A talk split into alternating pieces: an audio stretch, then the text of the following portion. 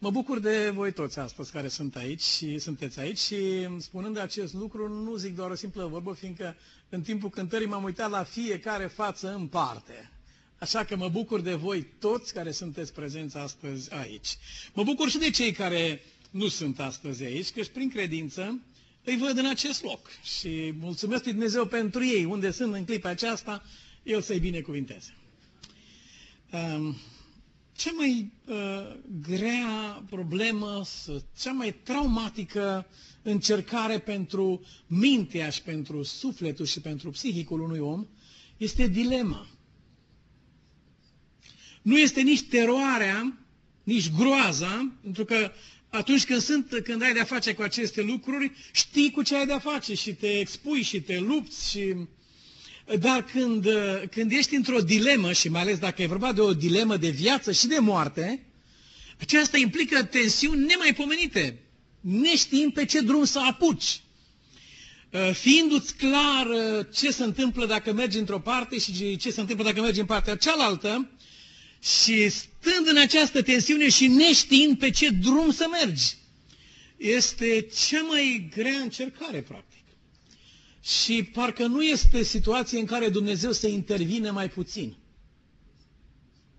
Parcă nu e nicio altă. În, în, în dileme Dumnezeu intervine cel mai puțin. Pare că.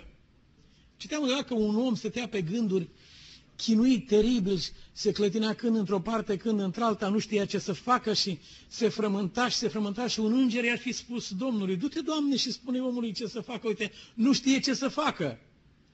Și Domnul i-a spus, zice, nu, el știe ce să facă, dar nu știe dacă să facă sau nu. Nu s-a hotărât dacă să, dar el știe ce trebuie să facă. Eu am avut grijă să-l luminez pe omul acesta. El știe ce are de făcut. Dar acum nu pot să hotărăsc în locul lui, nu pot să îi forțez voința într-o anumită direcție. Am uh, cu mine foarte mult material aici.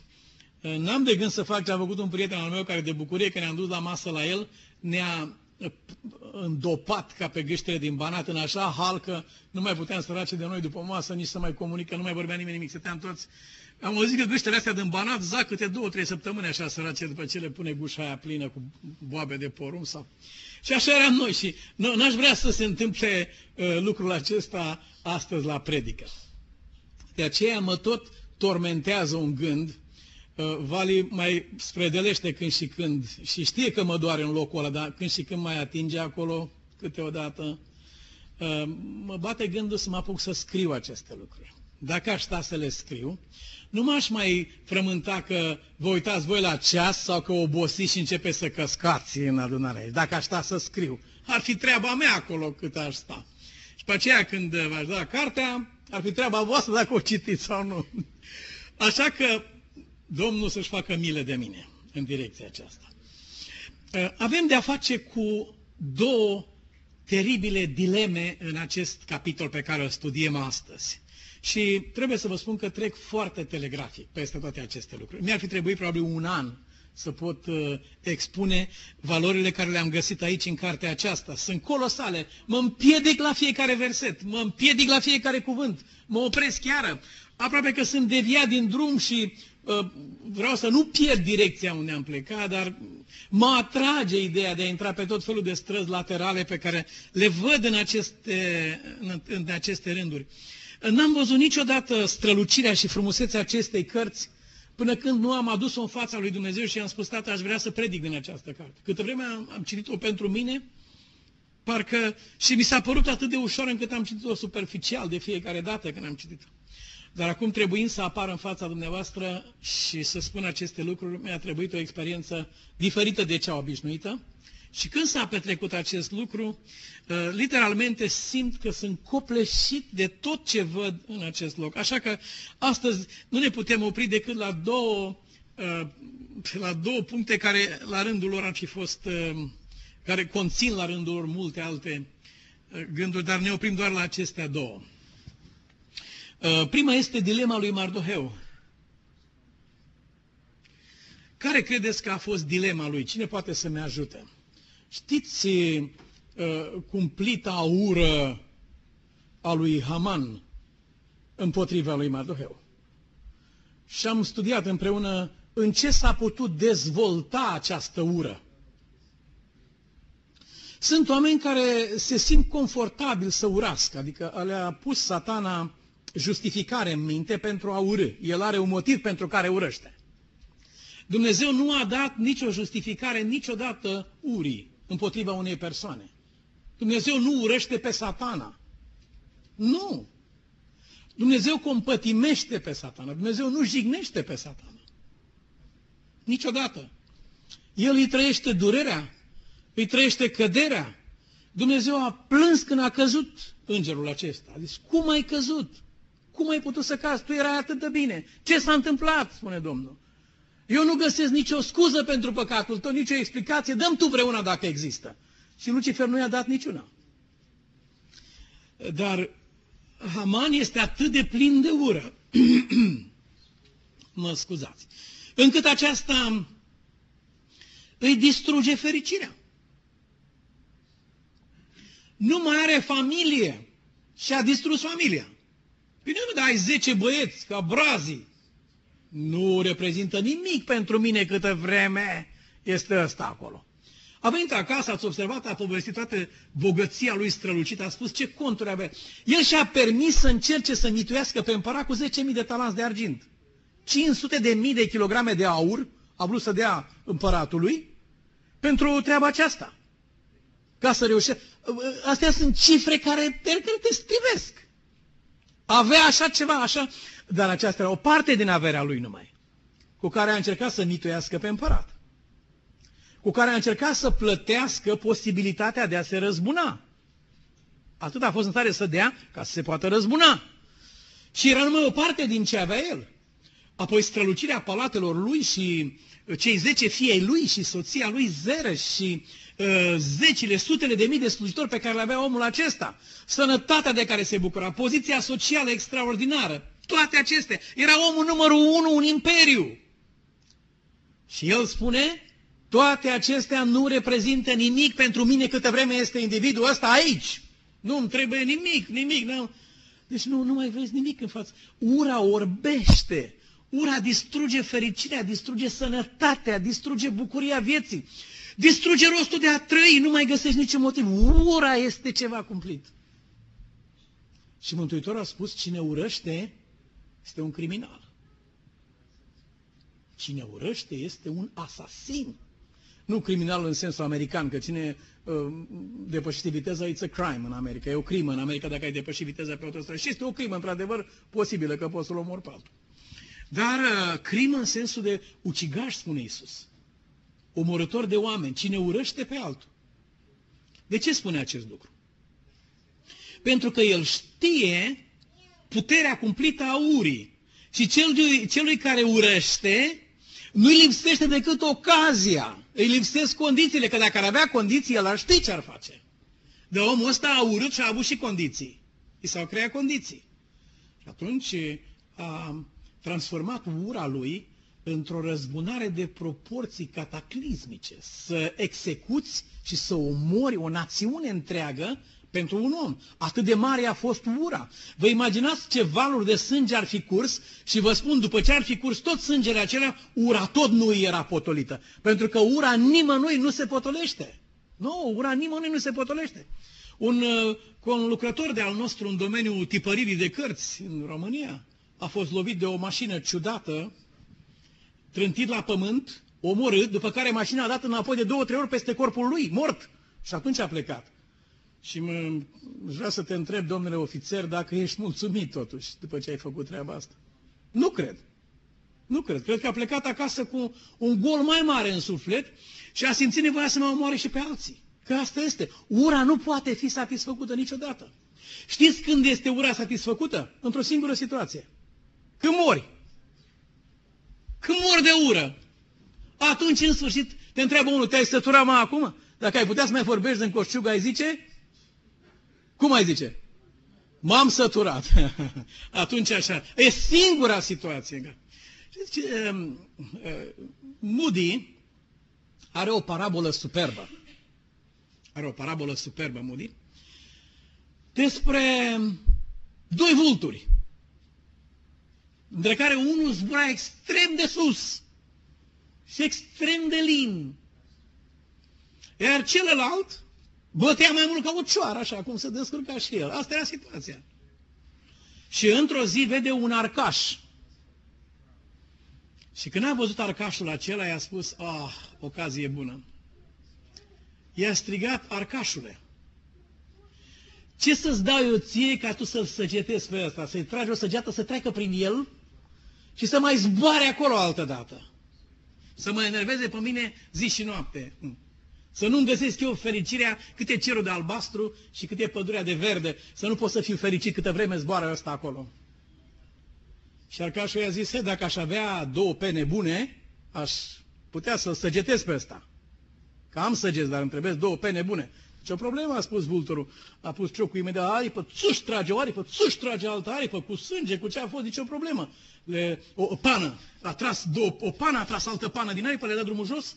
Arcașul a montat penele și eu trăgeam cu pene, bineînțeles, știu ce înseamnă asta. Arcașul a montat penele la săgeată, a țintit către vulturul acela, întâi la maxim, a tras, săgeata zboară, zboară și, după cum spune parabola, zice că l-a atins decât un pic în partea din spate pe vulturul celălalt, dar nu să-l deranjeze, a fost așa mai nimic, știi? Hm. Și uh, săgeata s-a dus. Vulturul celălalt continuă să zboară în, în ură și în mânie. Și zice, încearcă iară! Și Arcașul zis, încercăm iară. Și dăm pene și vulturul celălalt smulge alte două pene și pune din nou săgeată și din nou trage. Nici nu cred că l-a mai atins nici în partea din spate acum. Mi se pare că nici n-a mai ajuns până acolo cumva. S-a dus. Și a doua oară și a treia oară și a patra oară trage până când vulturul acesta plin de ură deodată pică drept în nas ca o găină de la gostat. S-a terminat cu el. Atât a mai rămas din el. O găină jumulită. Ați văzut ce frumoase sunt găinile jumulite? Dar atât a mai rămas din el. Ce faci tu când urăști pe altul, mai frate? Îți mulgi propria ta bucurie din sufletul tău. Ești prima ta, ești prima ta victimă. Ești omul pe care te răzbun, te otrăvești singur. Pentru ce faci treaba asta? Cui vrei să slujești? Cui vrei să-i faci ziua frumoasă când faci treaba asta? Căci parabola lui Moody spune când vulturul acela a căzut jos ca o găină jumulită, arcașul acela mâniat a așezat o săgeată în arc, a întins și a tras una cât a putut și l-a străpuns prin inimă. Pentru că arcașul acela care conlucra cu el era însuși diavolul. Iisus nu conlucrează cu nimeni în materie de ură. Nu, nu, nu. Dacă Iisus conlucrează cu cineva în materie de ură, este să-l ajute să scape de ură. Aceasta este singura conlucrare între Dumnezeu și om în, la domeniul acesta. Mai mult de atât, nu. Și satana, după ce dă curs urii unui om, ca un ultim gest de scârbă și de dispreț, îi trage una. Uh, o să uh, ne apropiem de acest subiect pe parcursul studiului nostru în Cartea Esterei. Uh, o să studiem ceva despre felul cum satana face glume și își bate joc de victimele lui. Că nu se sfârșește tot acolo unde l-a dus pe un om la păcat. De acolo încolo începe joaca pisicii cu șoarecele. De acolo încolo începe diavolul să-și bată joc de un om după ce l-a dus acolo. Dar uh, să ne întoarcem la, la cumplita dilemă a lui Mardoheu. Care credeți că era dilema lui Mardoheu? Cine poate să îmi formuleze? Știți istoria, deci? Știm datele problemei? Puneți, vă rog, minte la contribuție. Dacă e nevoie, ne ridicăm în picioare și cântăm o cântare. Dacă în caz nu putem așa repede. Dar poate cineva salvează și pe ceilalți. Care era dilema lui Mardoheu? Cine poate să-mi spună? Rugați-vă pentru unul să vă scape, fraților. Poate vine vreo nouă idee. Care era dilema lui Mardoheu? Cum? Nu, nu, până, până, până. Adică îndată ce s-a lansat decretul de moarte împotriva tuturor iudeilor, îndată ce s-a lansat decretul de moarte împotriva tuturor iudeilor, Mardoheu știe din ce cauză este lucrul acesta și știe care sunt consecințele acestui lucru, dar înainte de aceasta Mardoheu este la poartă. Mardoheu este la poartă. Haman trece, toată lumea face semnul crucii în fața lui Haman. Se închină, adică vreau să zic, ca să înțeleagă mai multă lume. Cum? Nu, înapoi, înapoi, înapoi, mult. Uh, când el stătea la poartă, împreună cu toți miniștrii, pe acolo pe unde trecea Haman, care era dilema cea, mai mare, cea mare a lui Mardoheu, când el stătea la poartă. Cum ai spus, Zitare Marian? Da, dar, dar care era dilema? Asta era dilema. V-ați ajutat unul pe altul. Dilema era să se închine, să nu se închine. Vali știu că avea răspunsul. Dar de obicei o zic cine știe să nu spună. Deci, deci dilema lui era să se închine sau să nu se închine. Ce însemna să se închine? Că asta e dilema. Ce însemna să se închine? Ce consecințe avea dacă se închina lui Haman? Uh, hai să discutăm întâi, uh, e bine, e una dintre ele, da. Să discutăm pe cele negative mai întâi, ce consecințe ar fi avut și ce avantaje, că întotdeauna între acestea oscilăm și uh, stăm în, în, în, de pe un picior pe altul. Care, cum? Conștiința lor ar fi fost violată. Doi, dacă se închina, vreau să zic, se îndepărta de Dumnezeu. Călca voia lui Dumnezeu, nu mai avea protecția lui Dumnezeu. Haman, da, își, își împlinea planul. Avea, avea un alt curs lucrul acesta. Dar el stătea acolo la poartă gândindu-se, dacă mă închin, se întâmplă asta, dacă nu mă închin, se întâmplă cealaltă. Dacă mă închin, mie mi se întâmplă aceasta, poporului se întâmplă asta. Dacă nu mă închin, mie mi se întâmplă asta, poporului se întâmplă asta. Mardoheu nu este un irresponsabil care umblă într-un tablou electric și zice, hai să trag de șalterul ăsta. Și trage de el în jos și cade omul de pe stâlp în partea cealaltă, că omul lucra pe rețea. Și deși scrie acolo, nu închide, nu, nu, nu cupla, el a tras acolo. Ce el a vrut? Vorbesc de un caz real acum. Și au căzut doi electricieni morți imediat. Cred că un individ a tras de un shelter acolo și a, a închis circuitul. Haman, uh, uh, Mardoheu nu este un om de acest fel, care nu știe ce face. E un om conștient care a luat în considerație orice fel de eventualitate și probabilitate și de opțiune. Ce se întâmplă dacă fac așa, ce se întâmplă dacă fac așa.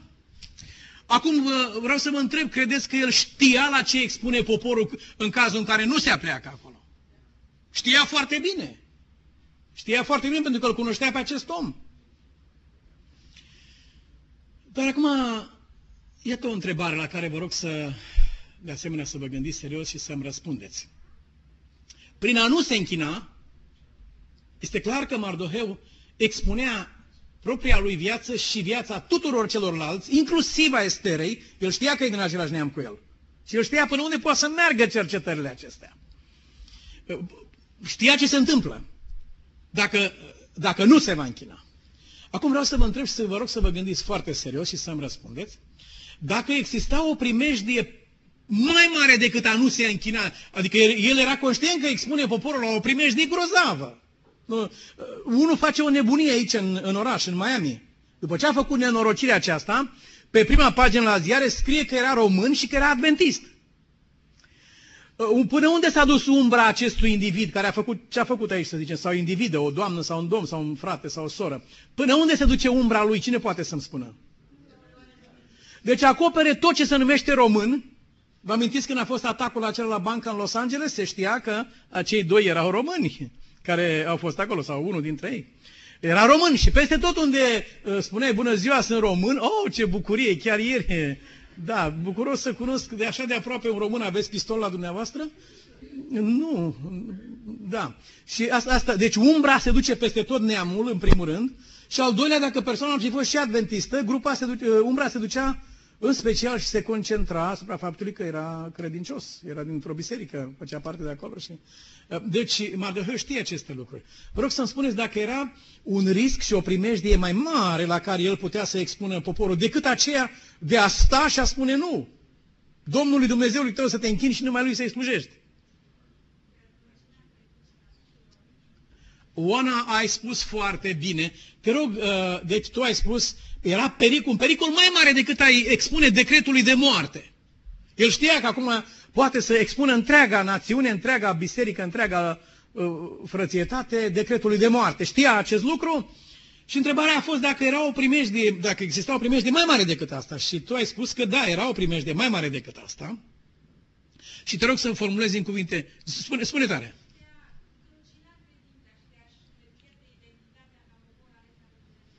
Mulțumesc. Deci era, uh, exista primejdia de a le zdruncina credința la toți.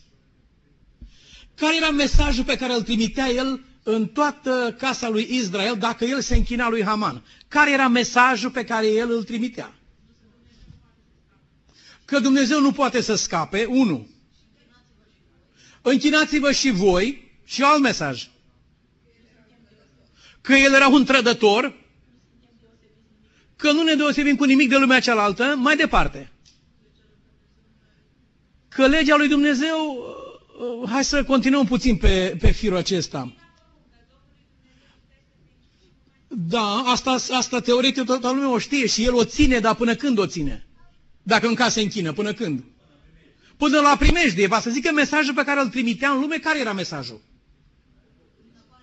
Nu, credința se ține în vremuri bune, fraților. Dacă situația se schimbă, se schimbă și credința. Asta, acesta era mesajul. Vă imaginați? Aceasta era o catastrofă mai mare decât faptul că a expus întreaga națiune la o așa primejdie cum a fost aceasta. Pentru că în timp ce expunea națiunea primejdiei decretului de moarte, în același timp nu expunea națiunea să iasă de sub o ocrotirea sau de sub protecția scutului lui Dumnezeu. Erau acolo.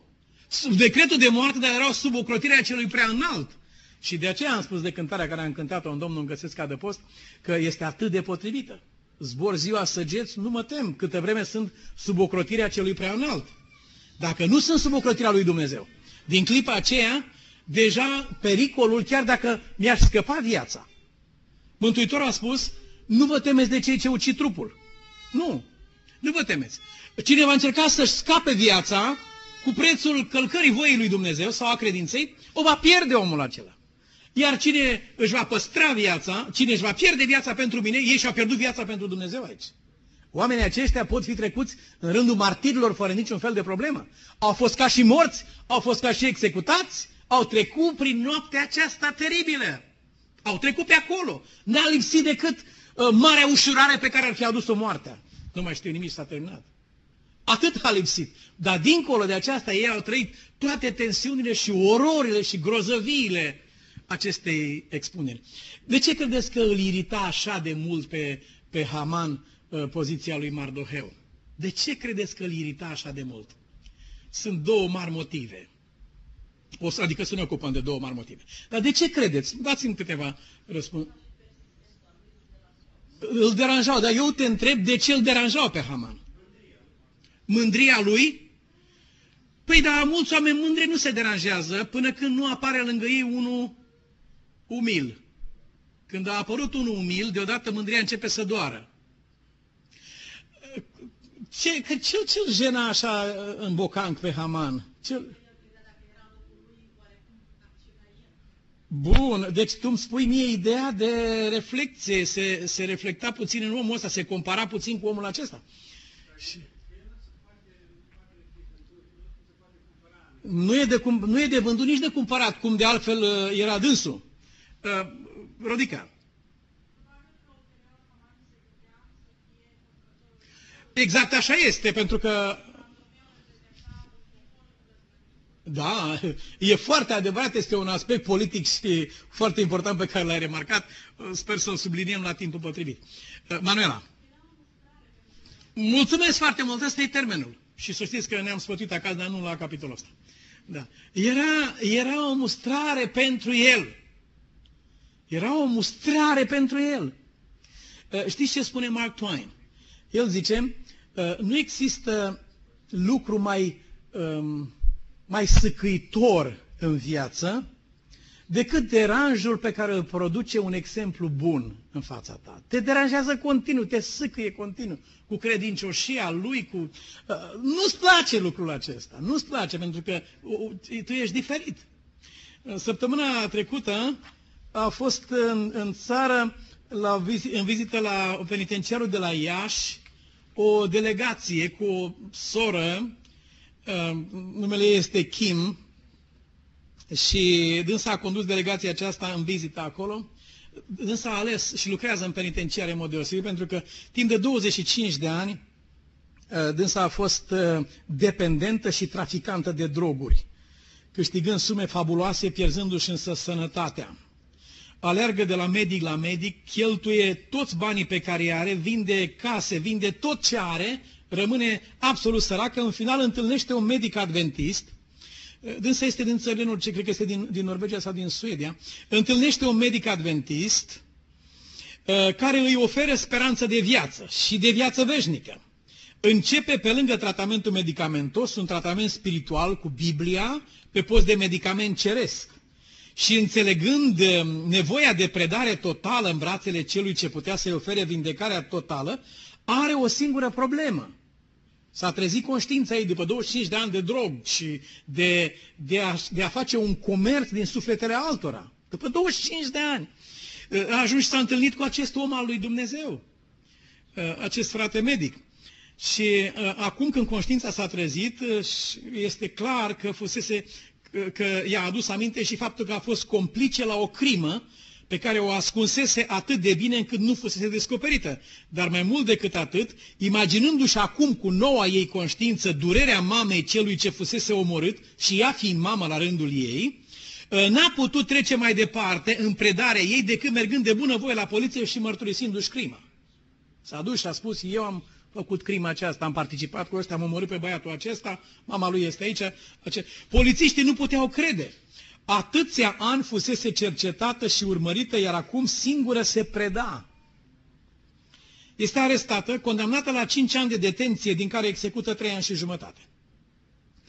La începutul pedepsei este bătută de alte deținute care erau acolo pentru autodenunț și așa mai departe, după care continuă în, în lupta ei de întoarcere la Dumnezeu, continuă să lucreze și deschide niște agenții de lucru împotriva SIDA în Africa, împotriva Uh, virusului acestuia și asta le-a făcut toate când nu avea niciun ban în buzunar. Acum este în vizită în România, săptămâna trecută a apărut în știrile de la conferința Muntenia și cred că și în cele de la Intercer. Uh, după o zi de pauză, scrie în articolul acesta, sâmbătă 28 iulie, gazda noastră este penitenciarul din Iași. Prima parte a programului o desfășurăm la peste 40 de grade. Penitenciarul neavând club pentru femei. În ciuda căldurii, la umbra gardurilor, mesajul de speranță este receptat, receptat de femei. Vedem însă și cum se luptă pentru fiecare inimă cineva. Una dintre deținute, după ceva timp de la începerea mesajului, a început să meargă ca un leu în cușcă și să țipe cât putea de tare. De ce ați venit să-mi aduceți aminte de faptele mele? Ce aveți cu mine? Lăsați-mă în pace, nu mai mă chinuiți! Și scrie în articolul acesta, nimeni nu știa pentru ce este acolo și nu-i pomenise numele. Dar era cineva care nu vroia să primească speranță pentru inima ei. Greu s-a liniștit.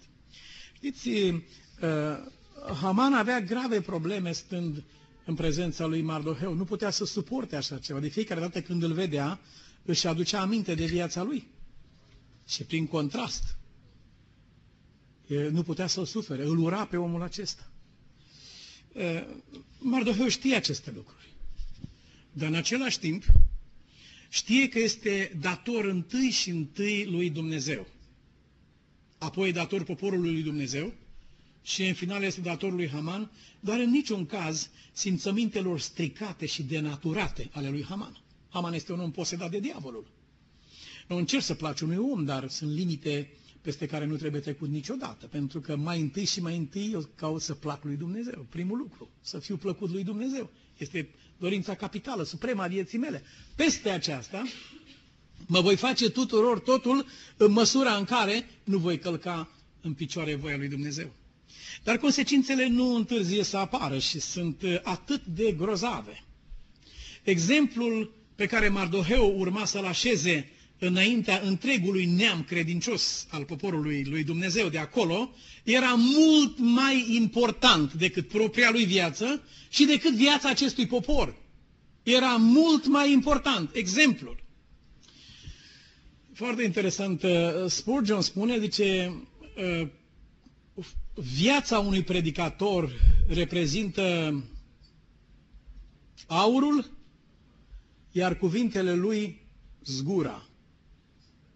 Deci oamenii când îl privesc, nu vor asculta de cuvintele lui, ci vor urma exemplul lui.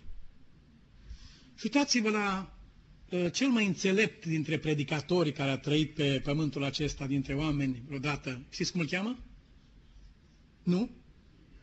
Nu, nu, nu, mă refer la... De ce am, am spus de... Uh, dintre oameni. Solomon este. Mulțumesc. El e declarat un om căruia i s-a oferit, n-a primit, că bineînțeles, dar că i s-a oferit o înțelepciune care n-a mai fost oferită nimănui niciodată.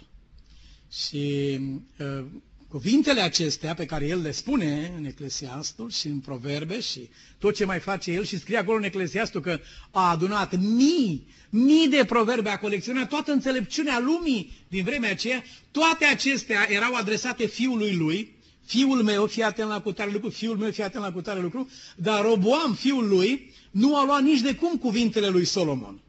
Nu, putea să spună Solomon, ă, trădă și fulgere din ceruri, să facă minuni, să cadă foc din cer în fața lui. Nu reprezent... Roboam nu a luat cuvintele tatălui lui, ci a luat exemplul tatălui lui.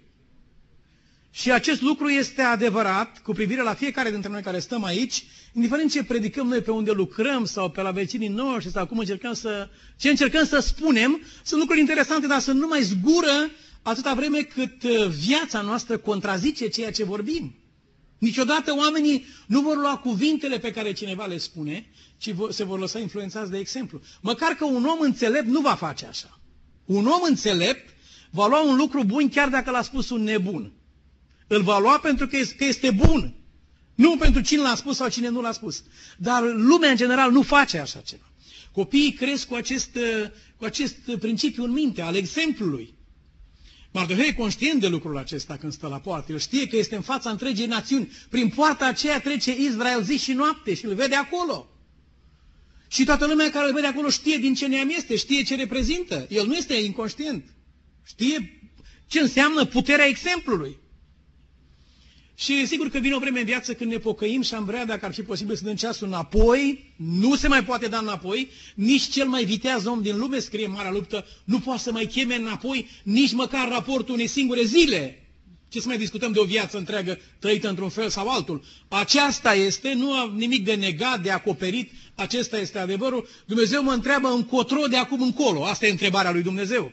Nu-mi spune, stai să vedem întâi să desfacem dosarele de ieri. Încotro de azi înainte, încotro vrei să mergi? Aceasta este întrebarea lui.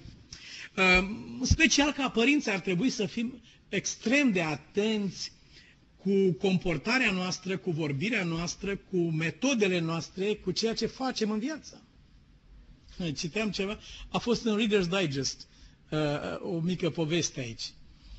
În iarna precedentă sau mai de mult a fost o iarnă foarte grea și în unul din orașele de pe coasta de est, tata este afară cu fiul ca să reușească să dea gheața de pe alee, pentru că aleea înghețase total.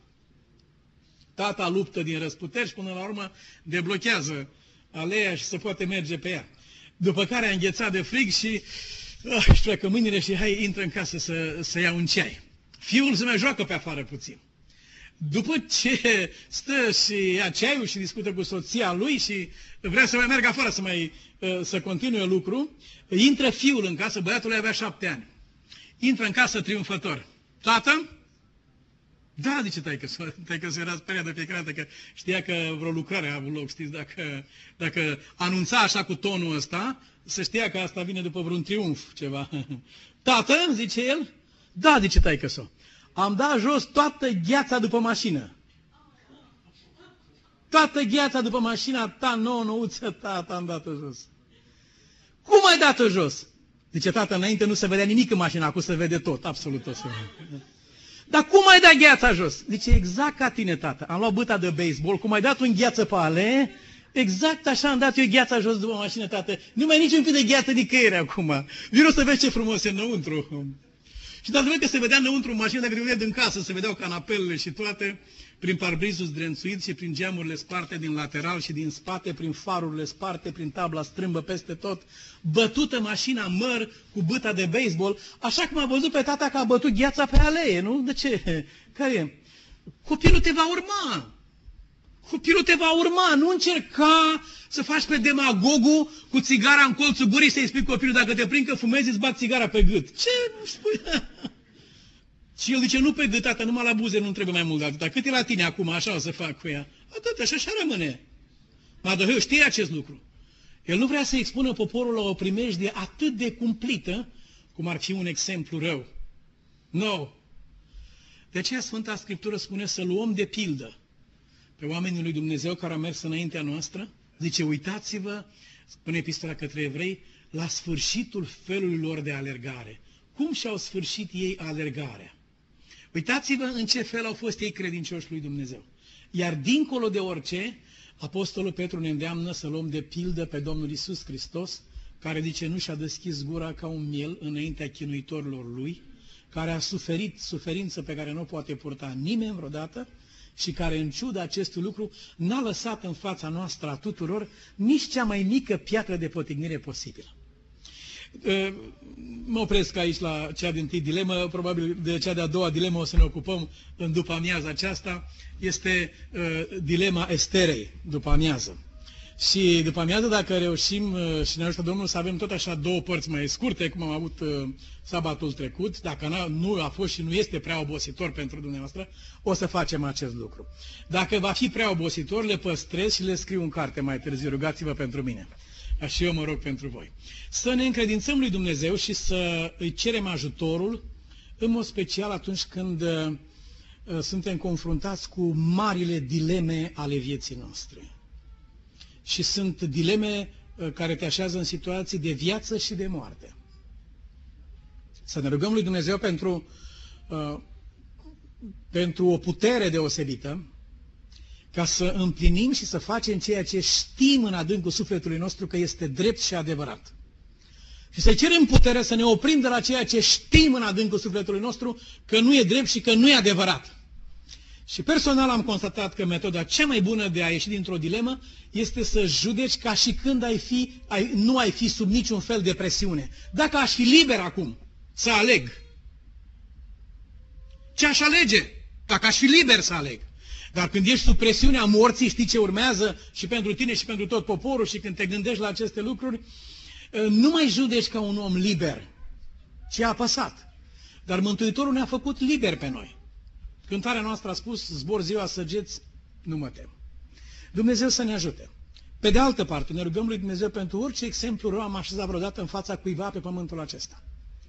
Dumnezeu să ne scape de vina aceasta, să spele prin sângele Domnului Hristos păcatul și vina noastră și să ne dea putere să croim cărări drepte cu picioarele noastre, pentru că acela care vine după noi, măcar că schiopătează să nu se abată din drum. Dumnezeu să ne ajute să ne uităm țintă la căpetenia și desăvârșirea credinței noastre. Amin. Vă invit la rugăciune. Cerescule Tată, îți mulțumim prin Domnul Isus pentru bunătatea și îndurarea Ta și te rugăm, Doamne, ca aceste cuvinte pe care astăzi le-am citit să prindă rădăcină și să aducă rod în sufletele noastre. Te rugăm, Doamne, să ne ajuți să fim întotdeauna treji la înalta chemare pe care Tu ne-ai adresat-o nouă pe pământul acesta. Să nu uităm niciodată că suntem o priveliște pentru oameni, pentru lume și pentru îngeri. Și să ne ajuți, Doamne, ca priveliștea aceasta să fie de așa fel încât oamenii văzând-o să slăvească numele Tău cel mare și sfânt. Binecuvântă adunarea noastră și poporul Tău pretutindeni în lume. Binecuvintează fiecare familie în parte. Binecuvintează fiecare tânăr și copil. Și fă, Doamne, ca prin viața noastră să fim o vie mărturie înaintea omenirii și înaintea cerului, a ceea ce poate Dumnezeu să facă dintr-o ființă omenească. Dă-ne putere să fim credincioși până la moarte și să găsim mai mare bucurie în a alege chiar moartea decât călcarea voiei lui Dumnezeu sau împotrivirea la sfatul lui Dumnezeu.